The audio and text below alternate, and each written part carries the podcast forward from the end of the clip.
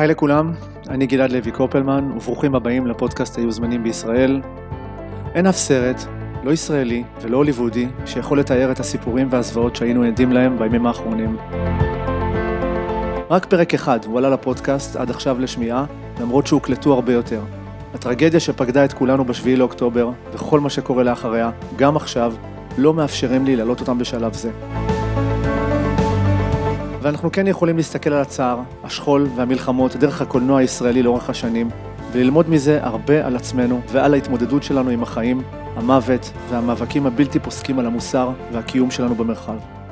אז אנחנו בפרק מיוחד שבו נמצא איתי כאן בנימין טוביאס, מבקר הקולנוע של ידיעות אחרונות. שלום ותודה שבאת. שלום. טוב, לפני שנתחיל, חשוב לי לומר שיש המון סרטים שמדברים על אה, שכול ומלחמות בישראל לצערנו, אנחנו לא נוכל להזכיר את כולם, אה, אז אה, אנחנו מתנצלים מראש אם פסחנו על המון המון סרטים טובים שנעשו בנושאים האלה. אז ככה, לפני שנדבר על הקולנוע הישראלי, אני רוצה להתחיל בקולנוע האמריקאי. אם לנו היה את מלחמת יום הכיפורים ואת השביעי לאוקטובר, אז להם היה את 9-11. נכון. איך הם התמודדו עם הטרגדיה הזאת שלהם? תראה, זה... זו סוגיה שבעצם רק עכשיו מתחילים לבחון אותה בצדק, כי ההד... ההדף, מה שנקרא, של טראומה ושל...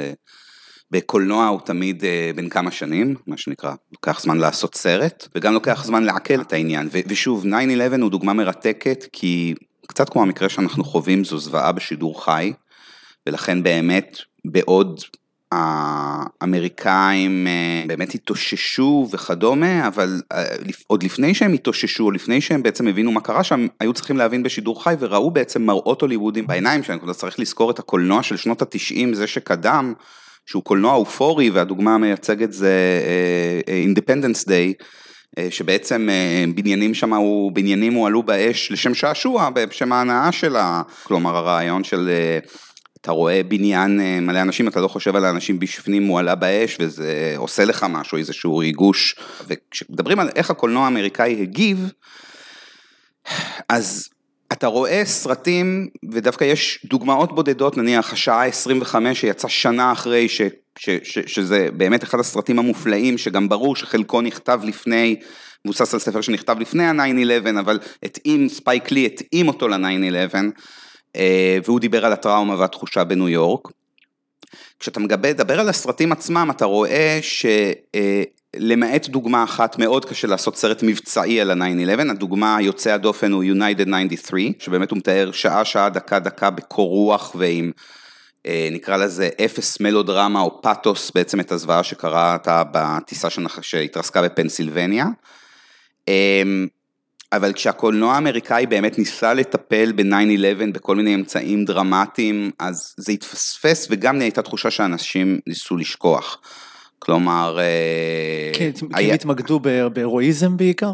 כי, כן, אה, אני אפילו לא בהכרח הירואיזם, כלומר אם, זה כבר הרחבה לשיחה אחרת, אבל נניח הקולנוע שעוסק במלחמת עיראק אחרי 9-11 הוא קולנוע מאוד מפוקח, אבל הסרטים האלה לא הצליחו, והדוגמה היוצאת הדופן היחידה היא American אה, Sniper, צלף אמריקאי של קלינט איסטווד, שהוא, סליחה, סרט לוקש, כלומר הוא סרט שבחר אה, אחרי, אה, אה, סיפר איזשהו סיפור מבוסס באופן מאוד קל על סיפור אמיתי של איזשהו צלף, כמובן כיסה על, על דברים שיודעים חבריו להגיד שהוא עשה פשעי מלחמה וצלף באנשים להנאה והציג אותו כאיזשהו גיבור, יש טראומה, יש לו איזושהי טראומה כשהוא חוזר לעורף, אבל הוא לא, אבל, אבל אם היית מבקש ממני לסווג את צלף אמריקאי, הייתי מסווג אותו לא כפוסט 9-11 ועיראק, הייתי מסווג אותו כפרי טראמפ, כלומר זה הסרט שבו האמריקאים, אמריקאים מהארטלנד אמריקה נהרו כדי לראות שהם טובים וצודקים. זה אה, סרט מאוד פטריוטי בעצם. סרט מאוד פטריוטי, ולמעשה, אמ, אני אגיד עוד משהו אחד לגבי 9-11 ומלחמת עיראק. זה שבניגוד נניח אולי למלחמת וייטנאם ומלחמת העולם השנייה, שזה שתי המלחמות הגדולות האחרות שהאמריקאים ידעו לסקר, הייתה תחושה גדולה של נתק. כלומר, נתק בין יוצרים הוליוודים שחלק, ש, שרוצים לספר סיפור על מה שקורה בקרבות אי שם, חצי עולם רחוק מהם, אבל הם לא באים משם, כלומר, ש... קתרין ביגלו, פול גרינגרס עושים סרטים טובים, כוננות עם שחר, Hurt Locker, לא מה שקוראים חצי, אבל הם לא באים משם, זה לא כמו אוליבר סטון שהיה חייל במלחמת וייטנאם ואז עושה על זה סרטים, כלומר הם עושים סרטים טובים אבל ברור שאת המידע שלהם הם משיגים מקריאת מאמרים באטלנטיק, אז זה דבר אחד, כלומר יש איזשהו נתק ויש נתק של הציבור מהדבר הזה, כי ארה"ב היא מדינה שונה מאיתנו ובמובנים האלה לא נדבר על הקולנוע הישראלי, אבל במובנים האלה, כשאנחנו רואים סרט ישראלי, אנחנו ישר אה, מבחינים מתי הוא מזייף, ואנחנו גם ישר מרגישים את הרלוונטיות. כמעט כל הבמאים שעשו אותם בעצמם, או גם אם הם לא היו לוחמים על עצמם, זה סיפור שהם הכירו, בפרסט הנד, או זה משהו שהם יכולים לספר שהם חוו. למה אפס ביחסי אנוש כל כך הצליח, מעבר לזה שזה סרט מאוד מצחיק, זה כי הייתה תחושה שטליה לביא מכירה אינטימית את החוויה של חיילת בצבא, אה, שהיא חוויה של מיליוני נשים פה בארץ, אבל תחזור רק לנושא של 9-11, להגיד ב-9-11 היה מידה של נתק. ורצון לא להסתכל, כלומר, אה, גם שוב הסרט הכביר בחבורה, United 93, קשה לי, אני, אני מאוד אוהב את הסרט הזה, אבל קשה לי להגיד שהוא הפך לקלאסיקה. אם היום אני הולך, מה שנקרא, לחובב קולנוע ברחוב, ואומר, לא חובב קולנוע, אבל אני הולך לאיש ברחוב ואומר, ואת United, הוא לא, הוא לא ראה את United 93. אז מה הוא כן ראה? אה, מסרטי 9-11 לדעתי כלום, אולי את הצלף האמריקאי. כלומר... מה עם אסון התאומים עם ניקולס קייג'? סרט כושל לחלוטין, אם דיברנו על אוליבר סטון, כלומר גם לא הצליח בשעת אמת וגם לא נצרב בתודעה. התחושה היא שאוליבר סטון, שכולם חשבו איזה פרובוקציה הוא יעשה בדבר הזה, עשה סרט, בסרט הזה סרט מאוד סטרייטי. הוא התמקד בסיפור של שני כבאים שבמשך שעות נמצאים, זה לא הצלחה, זה, זה לא משהו קל לעשות קולנועית, והוא לא עשה את זה טוב מאוד, הוא לא עשה את זה מאוד רע, זה סרט די סביר, די בינוני למי שרוצה ללמוד על השעות הראשונות של 9-11 זה סרט לא רע, אבל הסרט לא הותיר שום חותם. עוד סרט נהדר עם מייקל קיטון לפני שנתנה שנקרא worth, שהוא סרט פנטסטי, אני מדמיס לאנשים לחפש אותו, worth ערך, שהוא על אחד הסרטי המלחמה או הפוסט מלחמה הטובים ביותר שראיתי, אני לא צוחק, שהוא סרט על הפקיד במשרד האוצר שהיה צריך לחשב כמה כסף לתת לכל משפחה אחרי האסון. וזו דרמה נפלאה, ו... לא היה להם דרך, אה, אה, לא, לא, לא, לא היה קשב לדבר הזה, גם 20 שנה אחרי, אז כאן אנחנו נמצאים. אני חושב שהוליווד עשתה הרבה מאוד סרטי אסונות לפני, אה, לפני 9-11, דיבר, הזכרת את זה בהתחלה, ומה שמדהים זה שאף סרט הוליוודי לא התקרב למציאות עצמה. זאת אומרת, הם עשו את הרפתקה בפוסיידון, והם עשו את המגדל הלוהט, והם עשו את נמל תעופה, וגם היה את מת לחיות, ואתה הזכרת גם את היום השלישי. ונראה ששום דבר אבל לא הכין אותם לדבר הזה, המציאות התעלתה על, על רוב הסרטים, כי היום השלישי בוא נגיד יש שם משהו שהוא קצת פחות ריאליסטי, סרט מדע בדיוני באיזשהו מקום, הסרטים, סרטי האסונות הריאליסטיים שלהם לא התקרבו לממדי האסון. ונראה שגם פה שום דבר שעשינו או שנעשה לא הכין אותנו לשביעי לאוקטובר. תראה, אני חושב שחלק מהדברים זה, קודם כל, כשמדברים על אלמנט ההפתעה זה באמת אלמנט הפתעה. לפני שאני אגיד פה, אני אגיד משהו על שם, זה הולך. קודם כל, אני כן חושב שהקולנוע, או נקרא לזה התרבות ככלל, משפיעה באיזשהו דרך על המציאות.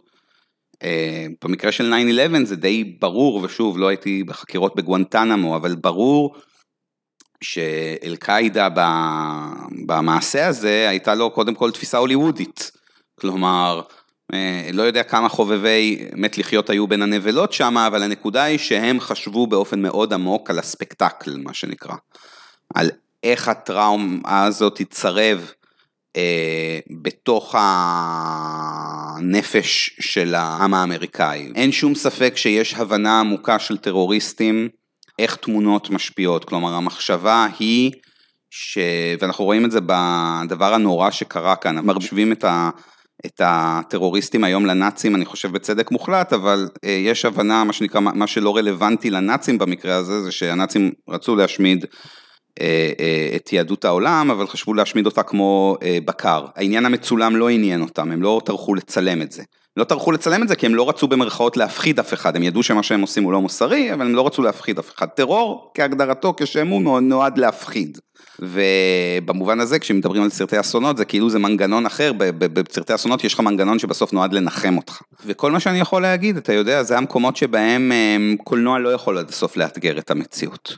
וצריך גם להיות צנועים במרכאות, כלומר, אין שום ספק שאם הייתי רואה סרט מכל מקום בעולם, אני לא מדבר עכשיו סכסוך, שמתאר רבע ממה ששמענו, הייתי אומר, הסרט הזה הוא לא מוסרי, הוא גזעני, הוא סדיסטי, הוא מרושע.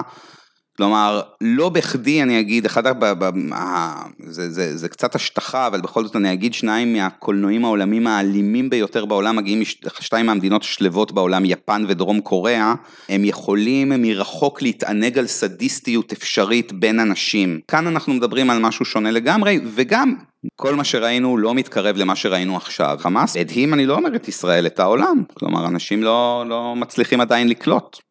אוקיי, אז בואו נדבר קצת באמת על ההתמודדות שלנו עם, ה, עם השכול ועם המלחמות. מתי בעצם מתחיל הקולנוע הישראלי להתמודד? מתי נופל פה האסימון על הסרט הראשון שנוגע בנושא הזה? תראה, אני נורא אזהר מלהגיד את הראשון, כי תמיד כשאתה אומר את הראשון, אז מוצאים לך שכנראה ב, ביום לפני הכרזת המדינה במאי 1948, מישהו הוציא את הסרט הראשון שעוסק בכל הדברים שאתה אמרת שאתה עושה. אה, אני אסתכן בלהגיד שיש סרט שהוא כן קנוני בהבנה של קולנוע ישראלי באופן כללי, שהוא אה, נקרא גבעה 24 אינה עונה מ-1955, עשה אותו כמדומני טורולד דיקסון, במאי בריטי, זה סרט שממש היה צריך מהיקב ומהגורן, לדעתי כולל החלטות של סיוע הממשלה לממן רק אותו, והוא סרט די מרשים לתקופתו, כלומר היום רואים אותו הוא ארכאי, אבל עדיין אריק לביא מככב שם בתור צבר צעיר. אה, והוא סרט בעצם, אה, גבעת 24 אינה עונה, כולכם מבינים מהשם, הוא המקור לגבעת חלפון אינה עונה בשם רק, אין קשר בין הסרטים, אבל אם תהיתם מאיפה מגיע השם זה מהסרט הזה, ששוב בשנות החמישים יחסית היה די מוכר, הוא עוסק בצוות או"ם שמגיע לגבעה שבעצם אין בה איש חי, אמ, כל האנשים מתו ומוצא שם דגל ישראל ובסוף סרט קובע שבגלל שהדגל ישראל הגבעה שייכת לישראל. ואז הוא עושה ארבעה סיפורים על ארבעה טיפ, רובם כמובן זרים אבל אריק לביא הוא הצבר, כאילו ארבעה סיפורי רקע על בעצם האנשים שנלחמו על הגבעה הזו. ושוב, מעבר לזה שהסרט הוא באמת ארכאי והירואי לפרקים ומתמשך לפרקים, הוא עדיין מאוד מרשים, וזו הייתה הפקה מרשימה. אני רק יכול לספר לך, או אנקדוטה קטנה, שבאחד הפרקים שהקלטתי, אז שייקה לוי מספר mm-hmm. באמת על העניין הזה שגבעה 24 אינה עונה, הוא המקור לשם גבעת חלפון אינה עונה, ומאיפה מגיע חלפון? אז כמובן שחלפון הוא דמות במערכוני הגשש, וכך יצא אז, הסרט. אז, אז, אז אני אגיד, זה לא סרט שעוסק פרסה בשכול במובן הזה שהוא לא עוסק בשכול בעורף, אבל הוא כן מציג לך מה הנרטיב הישראלי לטיפול במלחמות, הנרטיב הוא תמיד של הפסד, שזה אחד הדברים המדהימים שאני מנסה כל הזמן לנסות ולהסביר אותו, אבל גם מגבעה 24 אינה עונה ועד המזח, שהוא הסרט אולי האחרון, וגולדה, אבל אה, אה, אה, ישראלים בסרטים מפסידים, אנחנו חווים את המלחמות שלנו אה, דרך מוות ותבוסה. זה משהו פסיכולוגי הרבה יותר גדול מקולנוע, איבדנו, הקרבנו, נפלנו, כל ההגדרות האלה, אה, ואנחנו עם של שכול, ועם של טראומה, ובימים אלה זה נשמע רלוונטי עוד יותר מתמיד, אבל באמת להבהיר שהנרטיב הציוני והישראלי ספוג בזה, כלומר מדינות אחרות מעדיפות טיפה לנתק את זה. שוב, נקודת ההשוואה תמיד היא ארצות הברית, ושוב אנחנו מדינות מאוד שונות וכדומה, אבל תמיד הדהים אותי בארצות הברית, כאילו הטיפול שלהם בצד הטראומטי של המלחמה הוא אחר, הם מדברים על veterans, אם הם רוצים לדבר על שכול, הם לא מדברים על המתים.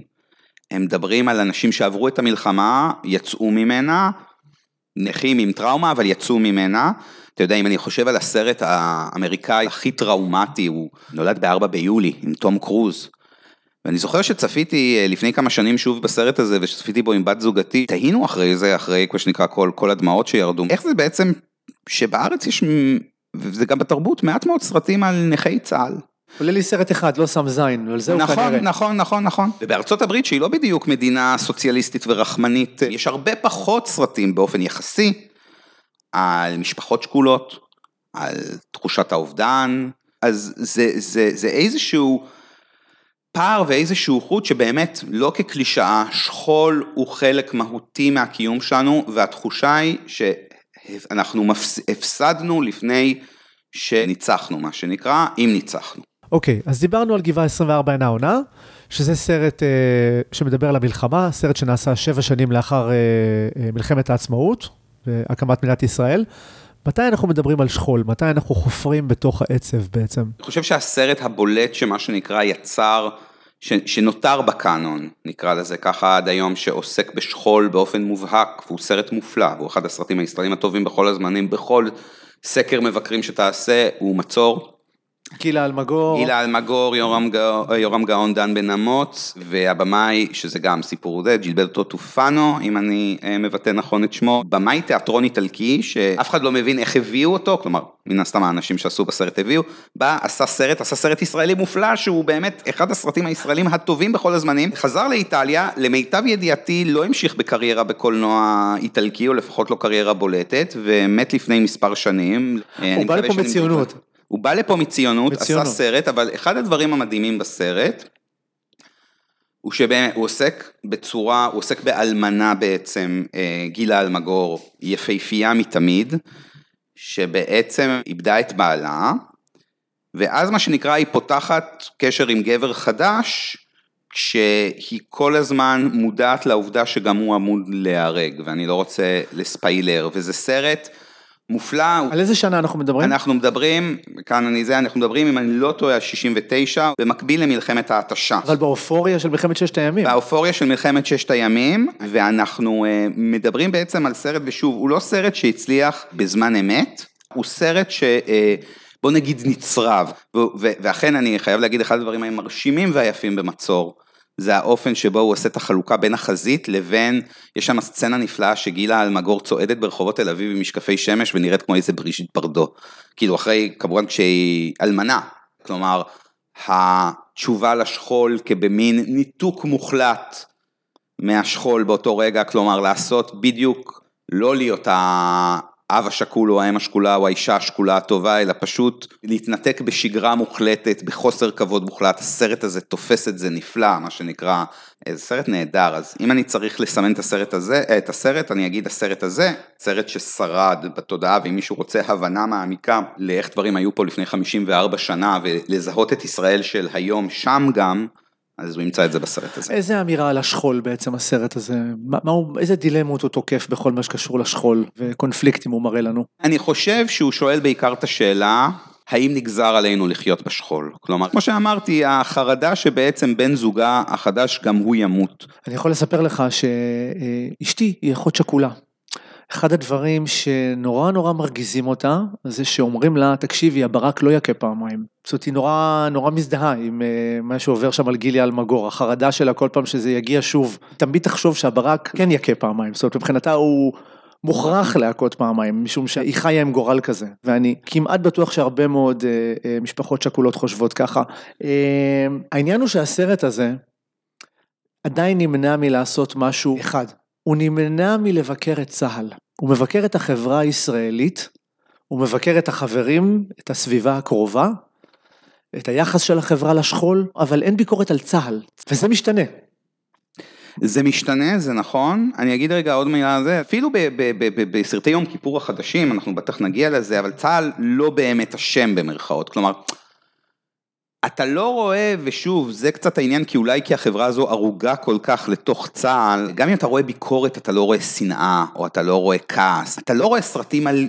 מובהקים על גנרלים רשעים המובילים את אה, אנשיהם כצאן זה, כי אנשים כאן לא, כמו, כמו משפחות, לא, לא יכולים גם לעכל את זה וגם אין הפרדה. אני סליחה שהאישי והדיון הקולנועי מתערבב, אבל אני אתמול, אה, שלשום ניהלתי שיחה מאוד קשה עם אחד מבני דודיי מספרד. שהוא יהודי, אה, פרופסור לפילוסופיה, איש שמאל בברצלונה, והוא שמאל וזה, והוא מתחיל לדבר איתי גבוהה גבוהה על המוסר וכדומה, ואומר כן, אין ספק שמה שחמאס עשה היה נורא וכדומה. ו- וזה לא אנושי, אבל, ואז הוא התחיל עם כל האבלים, על מה אנחנו צריכים לעשות ולא לעבור גבולות מוסריים, וכאילו, שוב, חלק מהדברים אני מסכים איתו רציונלית, אבל כמובן הוא ניתח את זה מרחוק, ו... אבל הוא אומר, קודם כל אתם צריכים להפנות את האצבע המאשימה אל הגנרלים שלכם, בגלל שהוא בא מספרד, כן, שגם לה יש היסטוריה מעניינת עם, ששם באמת זה הצבא נגד העם, כלומר המשטר הצבאי של פרנקו נגד העם, אז מבחינתו, וניסיתי להסביר לו את זה כמה פעמים כשאני עצמי הייתי חייל, יש נתק, כלומר אין לך דמות בקולנוע הישראלי ואין לך דמות במציאות שלנו כמו הגנרל במבוך של פן, שיהנה מגסיסת אשתו, ייקח את תינוקה, ירצח את הבת החורגת שלו, הכל בשם אידאלי הפשיזם. אין לך דמות כזו, אין לך אפילו מתנחלים רשעים, הכי קרוב שהגיע לשם זה יוסף סידר במדורת השבט, וגם זה כזה, עדינות, עדינות, עדינות, עדינות, עדינות. כלומר, התחושה הזו שאנחנו עם אחד, וערוגים אחד לשני, לא הופכת את הצבא למשהו שמנותק מאיתנו. מקסימום אפשר לצחוק על הצבא כצבא, אפס ביחסי אנוש גבעת חלפון, אבל הוא לא מנותק מאיתנו. בוא נדבר על יום כיפור. כן. ב-1973 נצרבת הטראומה הלאומית הראשונה, והקולנוע הישראלי כבר אז, אה, מה שנקרא, מגובש כבר. איך אנחנו מתמודדים עם הדבר הזה? אנחנו מתמודדים בלא להתמודד עם זה. מבחינת תורי זהב של הקולנוע הישראלי, אין ויכוח, תור הזהב הראשון זה שנות ה-70, שתי התנועות, המזרחית במרכאות והאשכנזית במרכאות, סרטי הבורקס שזוכים ללעג המבקרים, אבל הם חשובים מאין כמותם, חגיגה בסנוקר, וצ'רלי וחצי, וקזבלן וכדומה, וסרטי הרגישות החדשה, שאפילו שמה אתה לא רואה אנשים טראומטיים ממלחמה, וזה לא עוסק בזה. על איזה סרטים אנחנו מדברים? כשאתה מדבר על הרגישות החדשה? אה, הדוגמה המרכזית זה אברהם הפנר. שהוא, אה, ושוב, לאן נעלם דניאל וקס, יש לו הנחות, אורי זוהר בעצם בסרטים העדינים שלו, עיניים גדולות, זה, זה הדוגמה. הדוגמאות של התעסקות במלחמת יום כיפור, ושוב, יבואו היסטוריונים מומחים ממני בקולנוע ישראלי, אבל הן כמעט לא קיימות. מדהים שסרט המלחמה הישראלי הבולט של שנות ה-70 הוא כמובן מבצע יונתן, שהוא בצדק אחד ההפקות המרשימות בתולדות ישראל, אבל סרט הירואי על הצלחה הירואית, על אירוע טרור אחד.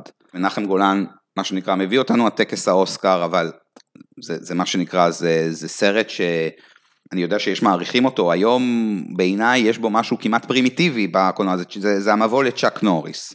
ושוב, זה, זה, זה, זו ההתמודדות, כלומר סרטים על ההתמודדות ועל השכול ועל מי שאנחנו מגיעים בצורה בולטת בעיקר בשנות ה-80. אוקיי, אז שנות ה-80 מה קורה? תחילת התמודדות בעצם? אבל זהו, אנחנו לא מדברים, אני כן רוצה, אנחנו לא מדברים על התמודדות עם השכול וכמעט לא מדברים על התמודדות עם מלחמות, ושוב, יש את שתי אצבעות מצידון כדוגמה מאוד בולטת.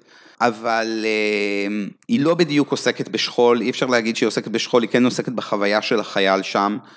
אמ, ויש הרבה מאוד סרטים שזה כמובן אומרים הקולנוע הפוליטי של שנות ה-80, אמ, חיוך הגדי ויש את האחד משלנו וכן סרטים הרבה יותר ביקורתיים על הצבא.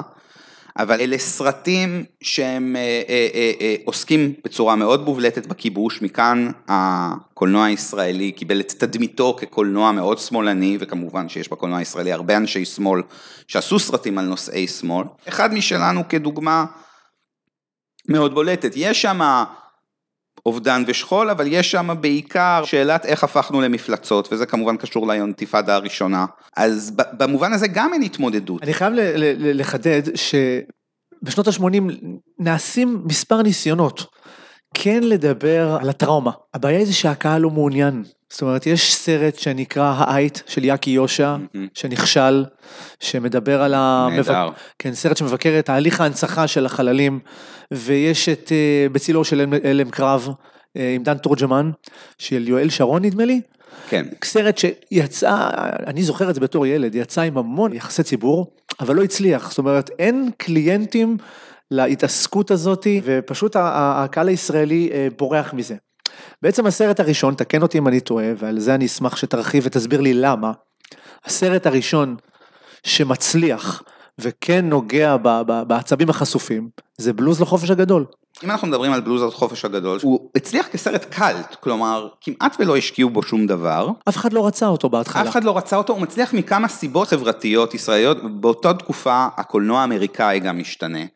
סרטי ילדים ונוער הופכים להיות הרבה יותר חשובים. עכשיו, אני לא יודע אם רנן שור צפה במועדון ארוחת הבוקר לפני שהוא עשה את בלוז לחופש הגדול, כנראה הוא לא, כי זה כנראה, אבל הוא כן מכוון בדיוק לאותה רוח, וזה משהו שאנחנו לא רואים כל כך הרבה מאז, הוא לא מדבר על החוויה בצבא, הוא מדבר על החוויה הפרה-צבאית, שהיא גם נושא מרתק, כלומר צעירים בני 15, 16, 17, 18, רגע לפני סיום תיכון, קולנוע ישראלי ממעט לעסוק בתקופה הזו. שבעצם הולכים להתגייס, הוא ממקם את הסרט, עד כמה שזכור לי, במלחמת ההתשה, והוא אה, בעצם מחבר בין תום הנעורים, הכניסה האפשרית לצבא ולחורבן, ומצד שני, שוב, משהו שהוא מגמה, העין אחת בחוץ, כלומר זה סרט מלא מוזיקה. מלא אהבה, נקרא לזה לתרבות אה, מערבית של בעצם אנחנו העולם, אה, אנחנו חלק מהעולם, כלומר זה סרט שאם היה יוצא היום והיינו משווקים אותו לחו"ל, הוא היה יכול מאוד להצליח בחו"ל כי הוא מבטא אה, בעצם ישראל כחלק מהעולם, שאומרים אנחנו רוצים peace and love, אנחנו רואים מה קורה בוודסטוק, אנחנו רואים מה קורה בתגובה למלחמת וייטנאם, וזהו. כן. בלוז החופש הגדול זה סרט שצריך להגיד שמתאר את התקופה של מלחמת ההתשה. אה, בסוף הוא גם מזכיר את יום כיפור, אבל אה, אחד הדברים המעניינים ש, שצריך לדבר עליהם זה שמתוך שלל הנרטיבים שמלחמת יום הכיפורים ייצרה לנו, הנרטיב של המחדל הוא אחד החשובים שבהם. ולמרות שדיברו על זה בסרטים דוקומנטריים, אם זה הסדרת תקומה או, או סרטים אחרים, מעולם לא נעשה על זה פיצ'ר, לא נעשה על זה סרט דרמטי או סדרה, וזה קורה רק 30 שנה לאחר מכן. זאת אומרת, אה, ב-2003 נעשה סרט שנקרא שתיקת הצופרים, סרט שנעשה לטלוויזיה, 70 דקות, עם יורם חטא, באסי דיין ונתן דטנר, וזאת הפעם הראשונה שמדברים אה, בצורה ישירה וברורה על המחדל. אני, אני רוצה כן לתת איזשהו אה, סייג למה שאמרת, יש סרט מאוד חשוב בקולנוע הישראלי וזה אה, שמגיע לפני, אבל מגיע בערך באותה תקופה, אנחנו מדברים על כיפור של עמוס גיתאי, ועמוס גיתאי צריך... הוא נוגע בזה, נכון. אה, אז עמוס גיתאי צריך להגיד שבעיניי אני אגיד, הוא במאי שגם אם אתם לא אוהבים אותו, הוא במאי סופר מעניין וסופר חשוב, ולמה אני אומר את זה? כי ספציפית כיפור, כדוגמה, הוא סרט שאם אתה רגע חותך, והרבה אנשים יש בעיה עם הסצנה בהתחלה והסצנה בסוף, שהוא עושה אהבה בצבעים, וחושבים שזה מצועצע מדי, אבל אם אתה חותך ממנו, נקרא לזה כמה נטיות, נקרא לזה קולנועות, קולנועיות אירופאיות, יש שיגידו פלצפניות, הוא סרט מיינסטרימי, סרט מלחמה נהדר, מאוד אינטימי ומאוד אה, אישי על חוויית המלחמה, ובדרכו הוא כן עוסק במחדל.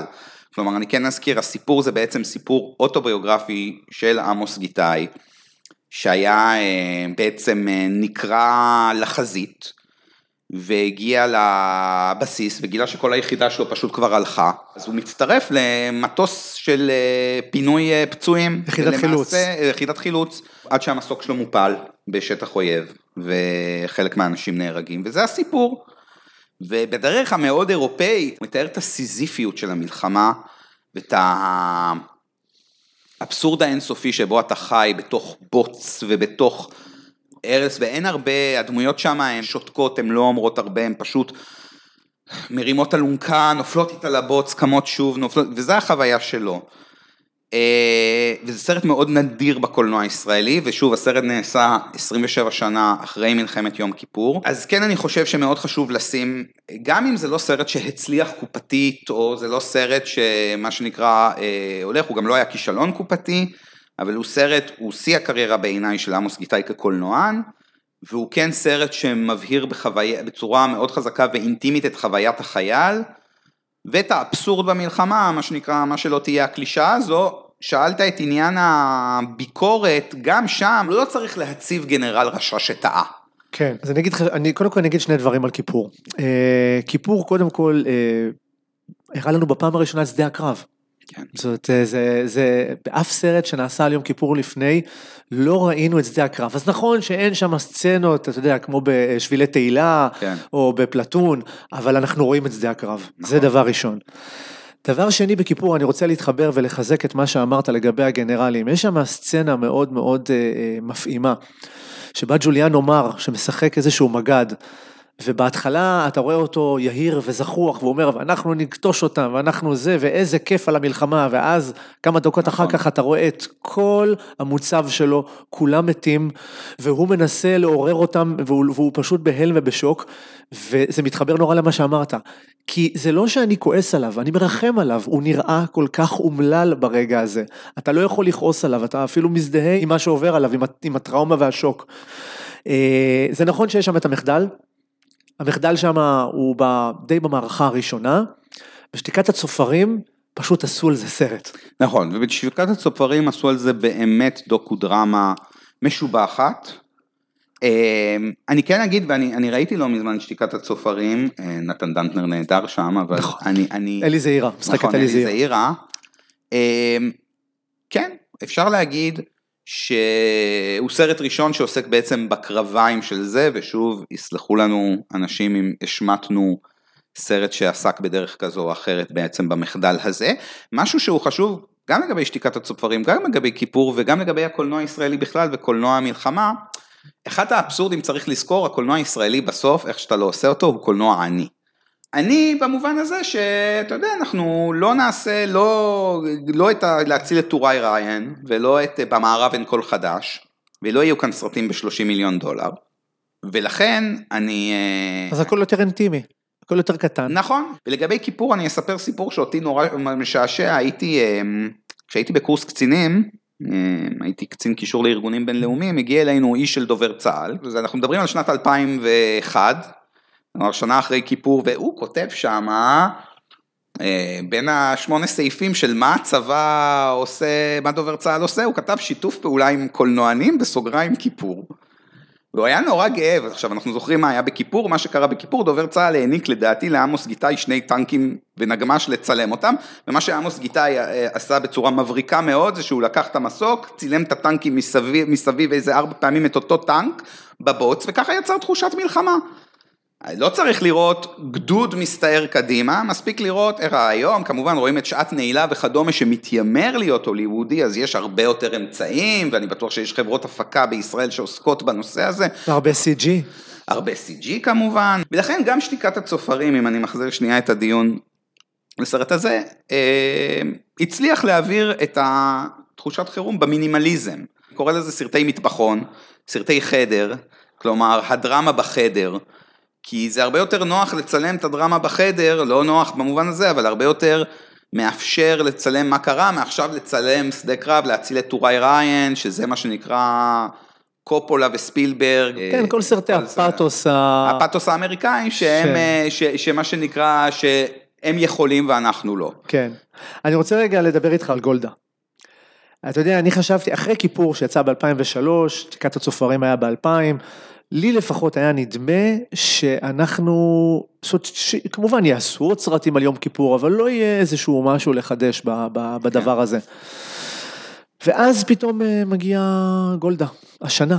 והרגשתי שאנחנו הולכים עוד צעד קדימה, זאת אומרת, אנחנו עכשיו מתחילים להזדהות עם מחוללי המחדל. תראה, אני אספר לך, קודם כל אנחנו צריכים, אם אנחנו מדברים תמיד כאן בהקשרים, לשים, להגיד, יש פה גל שלא ציפינו אותו. כלומר, פחות משנה יצאו בעצם שני סרטים ומיני סדרה שעוסקות ביום כיפור head on, אני לא מדבר עוד על כל הדוקומנטרים ובראשן האחת הנפלא, אבל אה, יצא בעצם שעת נעילה, ובמקביל המזח, שיצא בקיץ באוגוסט כסרט, ועכשיו אמור היה לצאת כמיני סדרה של ליאור חפץ, והוא סרט נהדר, כלומר הוא סרט מלחמה קומילפו במחילות שקורה במוצבים במלחמת יום כיפור, ויצא גולדה.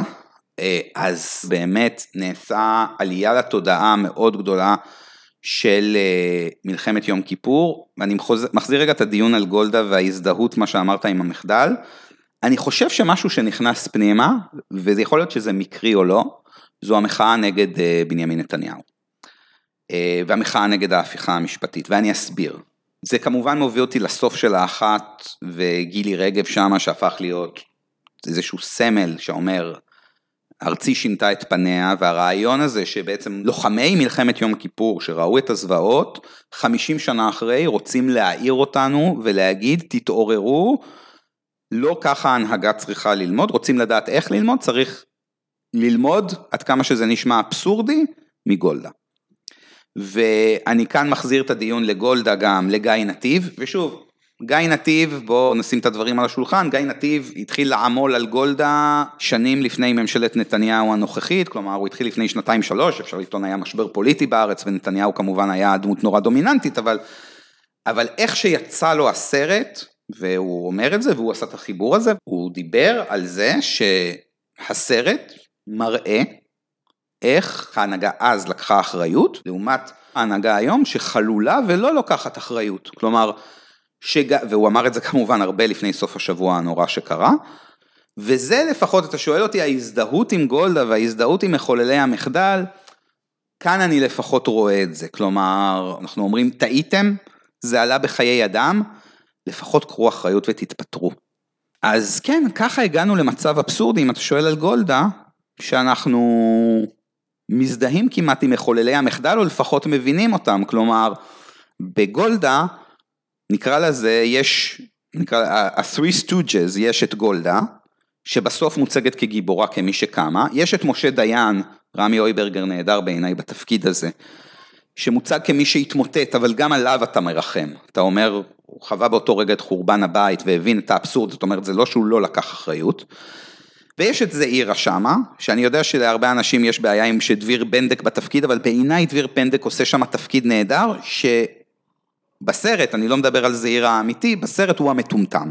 עכשיו אני רוצה לרגע להקריא לך. כן. קטע מהביקורת, כן. שכתבת על גולדה, אוקיי? אז ככה. גולדה יכול להיות חשבון הנפש האולטימטיבי עם פצע עצום שעדיין קיים בחברה שלנו. לא פחות חשוב, זהו חשבון נפש נוקב של הקהל הישראלי עם הנהגתו, אז והיום. ההשוואה למתרחש בממשלה היום ברורה גם היא, כולל התהייה אם אנחנו על סיפו של יום כיפור נוסף. תראה, אתה רוצה שאני אגיד לך את הבדיחה הצינית, היה צריך לשאול אותי? אני לא חושב שזה... כתבת את זה רק למי שלא יודע, כתבת את זה כמובן לפני השביעי לאוקטובר. כמובן, כמובן, כן. כתבתי את זה לפני חודשיים, אני מודה שאפילו לא זכרתי את הקטע הזה, ואני, כן, עכשיו אני אומר, התהייה אם אנחנו על סיפו של יום כיפור נוסף, כן, זה בסרט.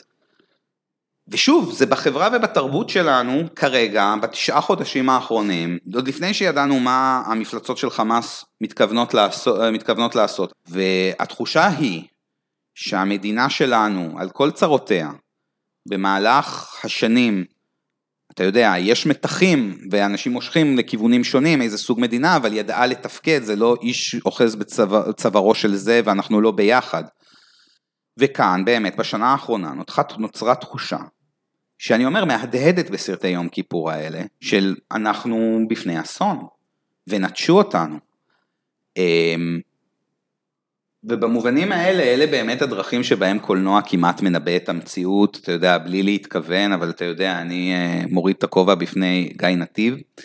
אני מוריד את הכובע גם, אני אומר, בפני ליאור חפץ, היוצר של uh, uh, המזח. הוא סרט מדהים כי הוא עושה איזשהו חשבון נוקב שאנחנו כמעט לא רואים בקולנוע ישראלי והוא עושה אותו בצורה רצינית, אני בכוונה, כאן אין לי בעיה לספיילר. אני חושב שאין אף אחד שלא יודע מה הסוף שלו, כי הסיפור הוא סיפור מוכר. כן, אבל אני אגיד, הסיפור הוא בעצם על המצור, החיילים במוצב המזח שנותרו שם בלי תרופות ושמו אותם להנחה. והסיפור שהוא הסיפור האמיתי והמדהים, ומה שנקרא, דיברתי על משה דיין בגולדה ששם מקבל הנחה, במזח הוא לא מקבל, הסיפור נגמר בכך שמה שקרה זה שאחרי ימים שהם במצור לבד ומבינים שהם לא יכולים, הם מקבלים אישור ליפול בשבי, מה שנקרא תחת, ה... תחת הצלב האדום, ומקבלים אישור להיכנע, ואז הם מפרקים את כל המאגים, ואז, הם, ואז בקשר מתקשרת שוב המפקדה ואומרת שהוראה חדשה, זה סיפור אמיתי, הוראה משר הביטחון, בעצם תשקלו שוב. כלומר, כשכל הנשקים שלהם מפורקים, משה דיין, וזה סיפור אמיתי, לא רצה לקבל את הקרדיט על כך שהוא הורה למוצבים להיכנע, לא רצה לקבל את הקרדיט, את, ה, את הטייטל, אז הוא השאיר את ההחלטה בפני סגן, שהיה מפקד המוצב. שלמה ארדינסט. בדיוק. וכאילו שהכישלון יהיה רשום על שמו, אז במובן הזה, וזה סיפור שכמובן הוא מטאפורי לכל כך הרבה דברים של, ואני לא יכול להגיד כמה זה קשור למה שראינו השבוע, של אנחנו לבד. בוא נדבר קצת על ה-20 שנה האחרונות. אה, לא מעט סרטים מדברים על שכול ועל מלחמות, אני יכול לציין את אה, בופור, לבנון, פוקסטרוט, נודל. מה מאפיין אותם בעצם? מה, איך אנחנו מתייחסים אל הנושאים האלה ב-20 שנה האחרונות? תראה, קודם כל קרה משהו מאוד מעניין. 20 שנה האחרונות הן נחשבות שנות הפריחה של הקולנוע הישראלי, הרבה ז'אנרים מכל מיני סוגים, מאימה ועד אה, קומדיות פרועות, והתקציבים גודלים והיוצרים נהיים יותר מוערכים בעולם.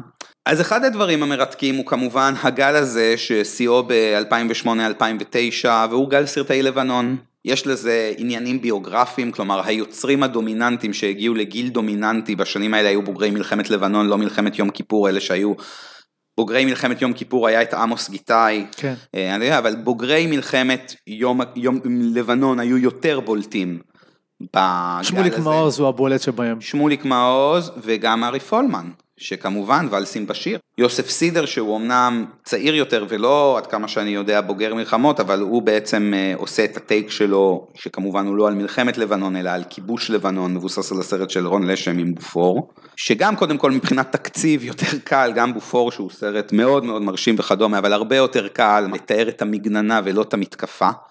שזו אגב באמת החוויה של הרבה מאוד חיילים, כלומר בסוף הרבה מאוד חיילים, אותם חיילים שמתו בלבנון, ברצועת הביטחון, so called, מתו כבעצם סגורים ונצורים ומחכים שטיל ייפול עליהם, לבופור יש סאבטקסט דתי נפלא, כמו גזרה משמיים, כמו, כמו איזושהי מכה שאתה מחכה לה. אה, אתה לא רואה שם לוחמי חיזבאללה ואתה לא רואה שום דבר. גם לבנון של שמוליק מעוז, בעצם הוא סרט ששוב מעניין מאוד קולנועית, הוא uh, בתוך הטנק אז הוא מסתכל החוצה כמו בסרט והוא מודע לזה, אבל הדרמה היא פנימה, היא בתוך הטנק, היא בתוך המחילה, היא בתוך החושך. וזה שילוב בעצם של, נקרא לזה השתכללות ז'אנרית, שיש בקולנוע הישראלי, כי כל הסרטים האלה שונים מהותית אחד מהשני, כך מה שנקרא את ולסים בשיר, שמשתמש באנימציה כדי בעצם לפרוץ את גבולות הקולנוע הישראלי גם מבחינה תקציבית, סצנות קרב שאתה רואה בוואלסים בשיר לא תוכל לראות באף סרט אחר, וארי פולמן עושה את זה. אני כן חושב שצריך להגיד, כל הסרטים האלה עסוקים מאוד בתוך הנרטיב של יורים ובוכים. ולא, כלומר הם עוסקים באיך המלחמה השפיעה פסיכולוגית על נפשו של החייל הישראלי. הם עוסקים מעט מאוד בנסיבות הגיאופוליטיות מסביב, הם כן כניסה לתוך הנפש הישראלית שאומרת, כך סבלנו. זה מעניין מה שאתה אומר, כי כאילו בסופו של דבר, אני חושב שהביקורת של הישראלי הממוצע אה, כלפי הקולנוע הישראלי השמאלני, התעצבה ב-20 שנה האחרונות. כל הסיפור הזה הגיע לשיאו עם פוקסטרוט ומירי רגב, כן. ובעצם ב-20 שנה האחרונות אנחנו מקבלים, למרות מה שאתה אומר, למרות היורים ובוכים, אנחנו מקבלים איזושהי תחושה של מיאוס של הציבור הישראלי מהסרטים האלה, הקולנוע הישראלי מתויג כשמאלני בגלל הסרטים האלה. אני שואל את עצמי אם לא עשינו איזשהו, אם הקולנוע הישראלי לא עשה לעצמו נזק. אז אני אתן אה, קודם כל בצורה מאוד ברורה את דעתי על מירי רגב, אבל לדעתי על, ה... על ההלך הרוח הזה, שהוא הלך רוח שהוא כמובן מוסת ומפוברק ומנותק מאוד מהמציאות של הקולנוע הישראלי, כלומר, כמעט כל הביקורת על הקולנוע הישראלי נעשית על ידי אנשים שלא צופים בקולנוע ישראלי, וצריך להגיד את זה.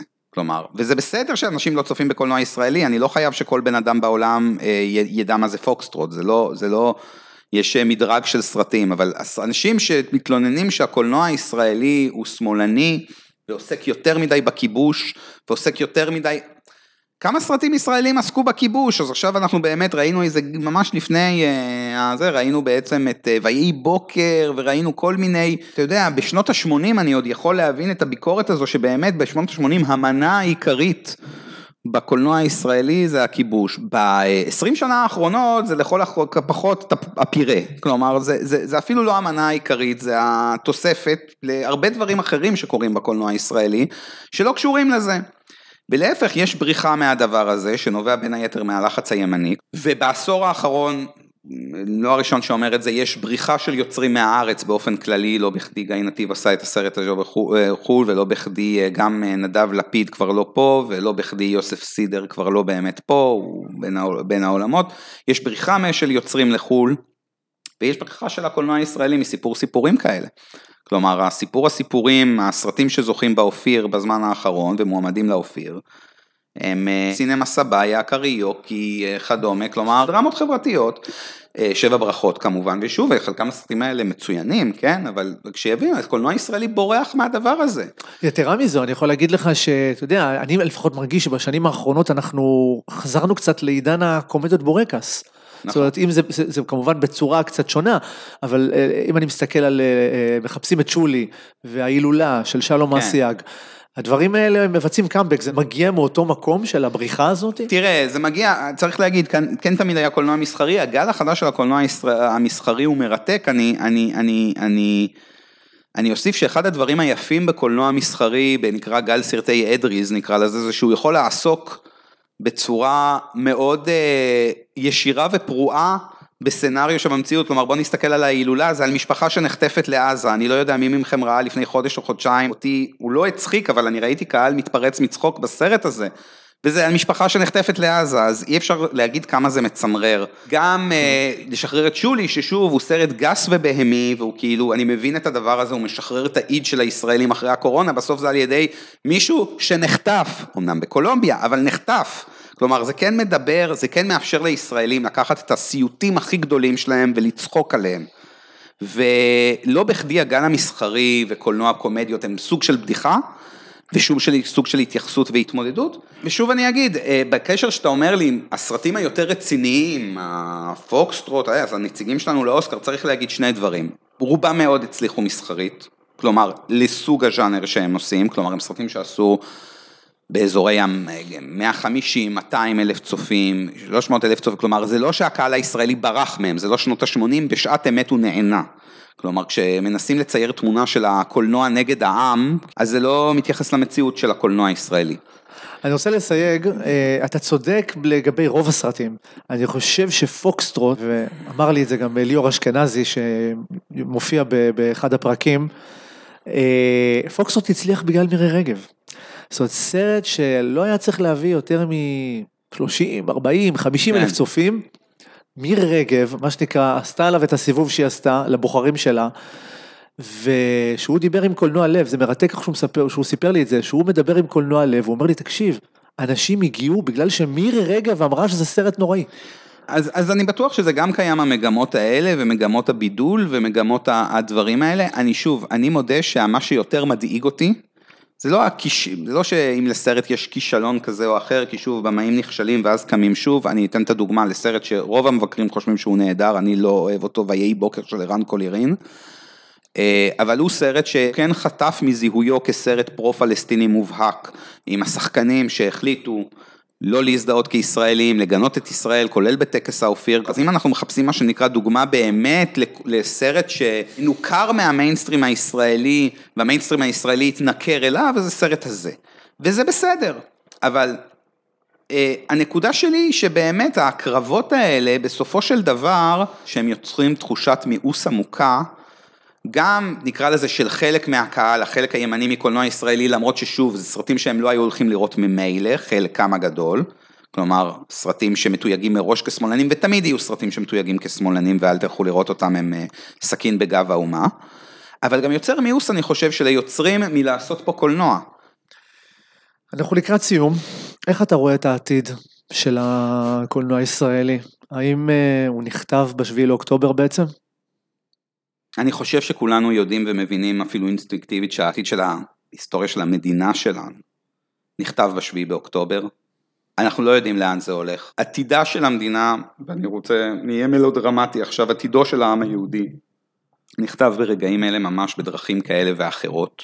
ולכן כן, ברור, וגם עתידו של הקולנוע הישראלי נכתב. עכשיו זה לא אומר, אני בטוח שעוד, לא צריך הרבה, אני בטוח שכבר עוד חמש שנים יהיה איזשהו סרט על איזשהו סיפור, כי הסיפורים נופלים מהשמיים, אני עכשיו מדבר כעיתונאי, אני הרי עובד בידיעות אחרונות לא רק כמבקר קולנוע, בטח בשבועיים האחרונים.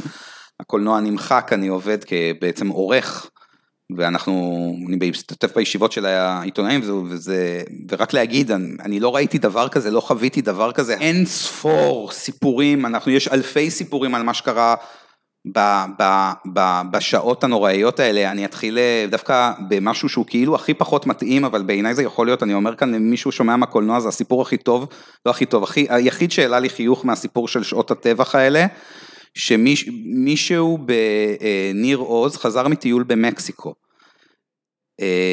והניח שם את כל הדברים שלו, זרק את כל הדברים ביחידה שלו ביום הזה, כשפרץ הדבר הזה הוא נסגר בממ"ד, והמחבלים הגיעו ונכנסו לבית שלו, הבית היה כל כך מבולגן ולא מאורגן, והכל היה שם הפוך, שהם היו בטוחים שחוליה אחרת כבר עברה ורצחה מי שהייתה שם, ויצאו. עכשיו, סליחה, אני מקווה שהעליתי בכם סיפור אמיתי. אם אין כאן קומדיה, סליחה, כמה שהדבר נשמע נורא, אם אין כאן קומדיה, סגנון גבעת חלפון, שכמובן אפשר קצת לעוות, כי הוא נסגר בממ"ד והוא לא האמין, שכאילו על מזלו הטוב, שאפשר כמובן לעשות על הסטלן שישן בזה בזמן שקורה את ההיסטוריה, אם אין כאן קומדיה אבסורדית ופרועה, שלמישהו יהיה אומץ לגעת בסיפור הזה, אני לא יודע מה יש. עכשיו מעבר לזה, אני לא, כמויות הטרגדיות עצומה. אז ברור שאנחנו לא רחוקים מהיום שיהיה את הסרט הראשון, את המיני סדרה הראשונה, הדוקואים, אני בטוח שיהיו אין ספור, ו- ואתה יודע, אנחנו, אנחנו נחווה את זה. אני בתחושה שלי, אנחנו לא נחכה כמו שחיכינו ביום כיפור, אני חושב שאנחנו חיים בעידן אחר, אה, אנחנו חיים בעידן של, רש, של רשתות חברתיות, של חוסר איפוק מלכתוב את הסיפור הבא, מלכתוב את המשפט הבא, אה, את הציוץ, את, ה, את הפוסט בפייסבוק וגם את התסריט. אני לא חושב שאנחנו יכולים לדעת על מה הוא יהיה, אולי זה יהיה בהקשר לקומדיות שאמרת, אולי זה יהיה על רחל והעוגיות, אה, שזה גם כן, כן סיפור נפלא. אולי ידברו על המחדל, אולי ידברו על הטרגדיה. אי אפשר לדעת. בכל מקרה, אני רוצה להודות לך, בנימין טוביאס, על שיחה מאוד מעניינת. אה, אנחנו נחזיק אצבעות לימים שקטים יותר, נאחל הצלחה לכל אלה ששומרים עלינו בחזית ובעורף, החלמה מהירה לפצועים ולחטופים היקרים שלנו, שיחזרו הביתה בשלום. כן, אה, אני לא יכול להוסיף כמה השעה הזו היא שעה קשה, אבל בסופו של דבר, כל מי שמאזין כאן בחזית או באזור הסכנה, אה, הלב שלנו איתכם, אנחנו חושבים עליכם, וזהו, אני מאחל פשוט, לא בציניות, שכאילו כשכל זה ייגמר, פשוט תלכו לראות הרבה סרטים. תודה רבה שהייתם איתנו, להתראות.